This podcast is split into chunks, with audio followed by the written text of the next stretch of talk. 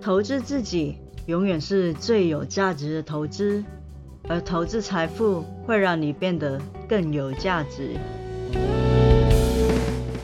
大家好，这里是财富自由的路上，定期为大家带来理财观念与投资资讯，请多多关注哦。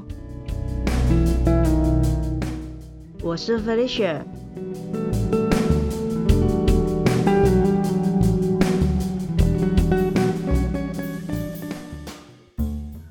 最近台湾的疫情真的有点严峻，所以真的真的真的，请大家非必要不要出门了。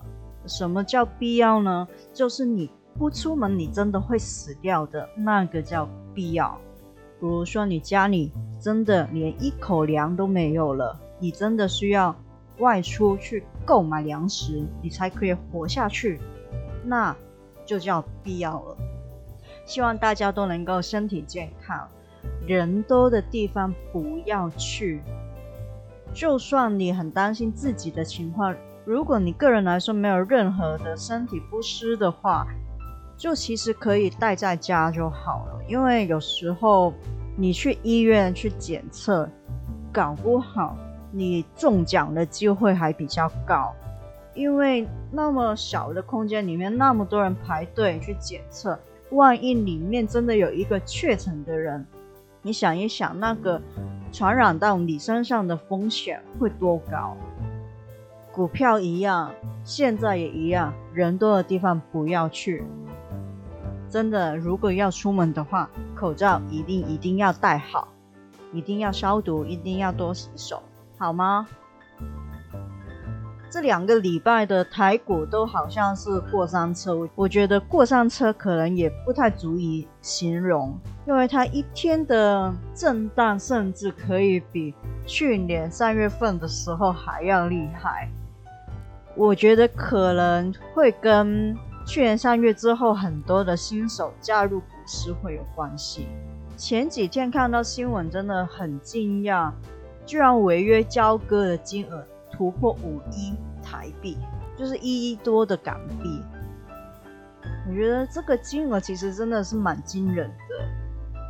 我不知道谁先说的，说单冲是无本的交易，屁了才不是无本的交易好吗？万一你的股票是涨停或者是跌停的话，你要买买不回来，你要卖卖不出去的话。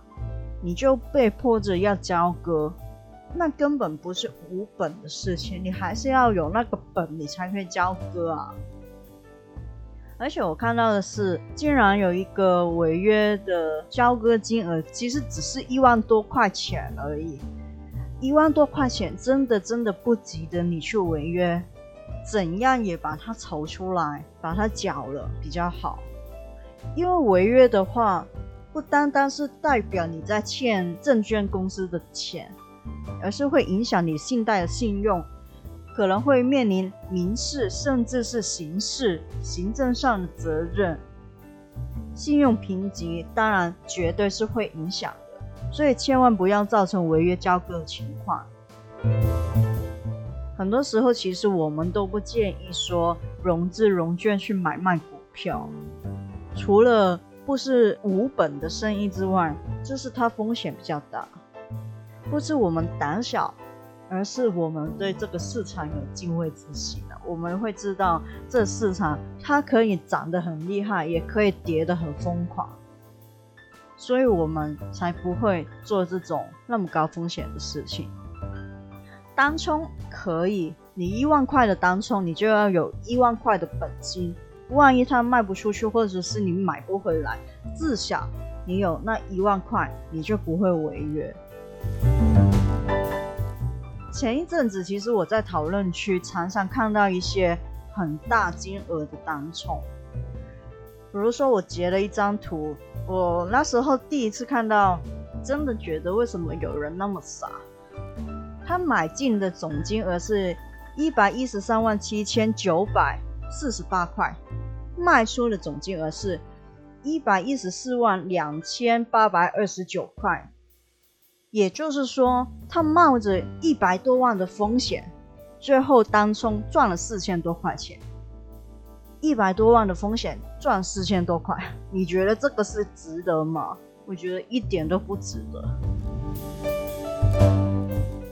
如果是大牛市的时候，你这样操作，可能风险还没有到那么大。但是像股市不稳定的时候，或者是像现在有系统性的风险的时候，这样子的操作，你只要操作错误一次的话，你真的从此就毕业了。所以在这里还是要跟大家说，不建议任何的融资融券买股票。你要买的话，用你的闲钱现股去买。我们很难预测股市的向下，但是我们可以尽量把风险降到最低，保障自己，让自己可以在长期来说稳稳的赚钱。你问我在这一次的系统性的风险里面，我有没有亏钱呢？我必须说，我账面上有一些股票，现在的那个盈余真的是变成绿色，就是负的。但是我整体的报酬率还是红色的，也就是正数的。我只是从三十几趴的正数变成二十几趴的正数而已。也就是说，这一次的系统性风险，把我的账面上的盈余回到了年初的时候。简单来说，就是这四五个月的投资就好像没有存在过一样。当然，当中我已经有一些是已实现的盈利，所以如果要算下来的话，这几个月还是有赚一些钱，不是完全的打回年初的原形。只是我也知道，很多人都会去追高。如果你刚好是追在两个礼拜前那个高点的话，现在应该有点欲哭无泪。很早期又把它砍掉的话，损失还不会太多。如果那个股票是可以做长期投资的话，那就要花一点耐心跟时间，等待市场给它应该有的价值。包括我的一些持股，就算是现在账面还是有赚钱的。其实有一些已经超跌了，因为大家应该都会知道，第一季台股很多公司的业绩其实都很好，很好，很好。所以目前来说，市场的恐慌让股价已经杀到很多都是见股了。这两天外资会大买，某程度上我觉得他们也是捡便宜。当然这几天其实我也逢低承接了一点点。因为我不知道低点到底在哪里，所以我也不会说 all in 或者是一次过就买很多。我就是它跌一点我就买一点，它跌一点我就买一点，这样子分批的逢低的去买的话，那个风险就会比较低、比较小，也不用所有的资金都套在里面很久。虽然说那些是闲钱了，但是一直套在里面，心里也会不好受，对吧？所以就是逢低。慢慢的一点一点加进去就好了，这也是要保留现金的重要性。在股票跌下来的时候，如果你没有现金可以加码的话，你一定会觉得很可惜。尤其是它之后股价给予它正常的、合理的水平的时候，你一定会跟欧。觉得哎，怎么会我又错失了一个机会？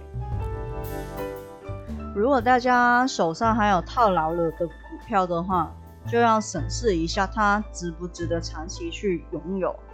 如果不能长期拥有的话，可能有反弹的时候，你就要先把一些体质不太好的公司先砍掉，留下一些体质好的公司，有足够条件，真的是反弹的，真的是会。回升到他们应该有的价位的公司，太弱留强是必须的。然后，如果你觉得现在的大盘，呃，已经比较低的位置，觉得是一个可以买入的时机的话，我也建议你不要一次过就买很多。像我说的，逢低分批加码捡便宜会比较好。如果你还是觉得，哎，单压。个股好像风险还是有点大，那你就可以考虑一下一些 ETF。因为其实这一次下来，你会看得到很多追着大盘指数走的被动型 ETF，其实他们并没有跌很多。比如说是零零五零，或者是跟零零五零差不多的富邦台五十，他们其实跌的幅度并没有很多个股来的多，变成我想要加嘛，其实我也没有加很多。因为它离我的成本区还有一段蛮大的距离，所以我就意思意思加了一点点而已。在这种恐慌性急跌的情况底下，长期的投资者应该是最淡定的。香港有一句俗语是“淡定有钱挣，淡定有钱剩”，抱了做好股票，你就值得拥有大波端的报酬。而且通常长期投资者应该也会有获利保护，所以在这种情况就是会真的会比较淡定。如果你是短期的投资者，在这一次亏损的很严重的话，或许你可以考虑一下改变你的投资操作，会不会把你的投资期间拉长？变成大波段的或者是长期的投资，会对你来说能够更好的掌握市场的脉动呢？那这两个礼拜来说，就台股比较波动了，美股倒没有什么很大的事情发生。很多美国的企业第一季的财报出来都是蛮好的，而且蛮多都有惊喜的。那上个礼拜财报表现比较不理想，而市场又比较关注的大概就是迪士尼啦。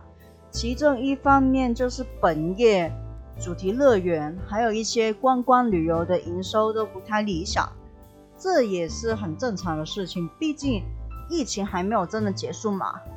那它的乐园就算能够开放，也不可能回到以前那个水平。所以投资者会期待它 Disney Plus 的业务能够进一步的提升，但是很可惜的是，Disney Plus 也是跟 Netflix 有类似的情况，就是去年疫情的高峰，所以全世界有很多人迫不得已要宅在家。去年是很强劲的用户大爆发成长，但是今年你再怎么努力，其实也是会放缓的。所以在迪士尼公布了财报之后，也是跟 Netflix 差不多的情况，市场并不太买单，所以说股价也是有点疲软。另外，跟 Disney Plus 或者是 Netflix 相关的消息是，AT&T 会分拆旗下的华纳媒体，华纳媒体会跟 Discovery 合并成为新的公司。合并之后，能不能够真的跟 Netflix 或者是 Disney Plus 分庭抗礼，还是有待观察。不过可以预期的是。AT&T 至少可以聚焦资源在自己的本业发展通讯事务，例如是五 G。AT&T 不会再受到媒体业务这一块拖累。但是在消息出来之后，投资人的反应并没有很正面。AT&T 跟 Discovery 的股价都是开高走低，那所以我们还是可以再观察一下。呃，之后新的公司真的成立了之后，会是怎样的情况？最近疫情爆发，我也不能继续上我的兴趣课程，我就宅在家，继续帮大家留意一下美股跟台股有什么比较特别的消息，可以跟大家报告一下。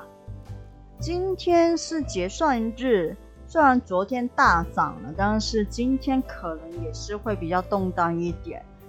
保持平常心，理性的看待股票的涨跌。希望大家口罩戴好，勤洗手，多消毒，不要参加聚会，好好待在家，熬过两个礼拜，或许就会雨过天晴了。难关难过还是会过，祝大家身体健康，一切顺利，投资也能顺顺利利。我是 Felicia，这一次的内容就到这里喽，希望大家喜欢。喜欢的话，记得订阅我的节目，分享给你的朋友、亲人听听看。下次见喽，拜拜。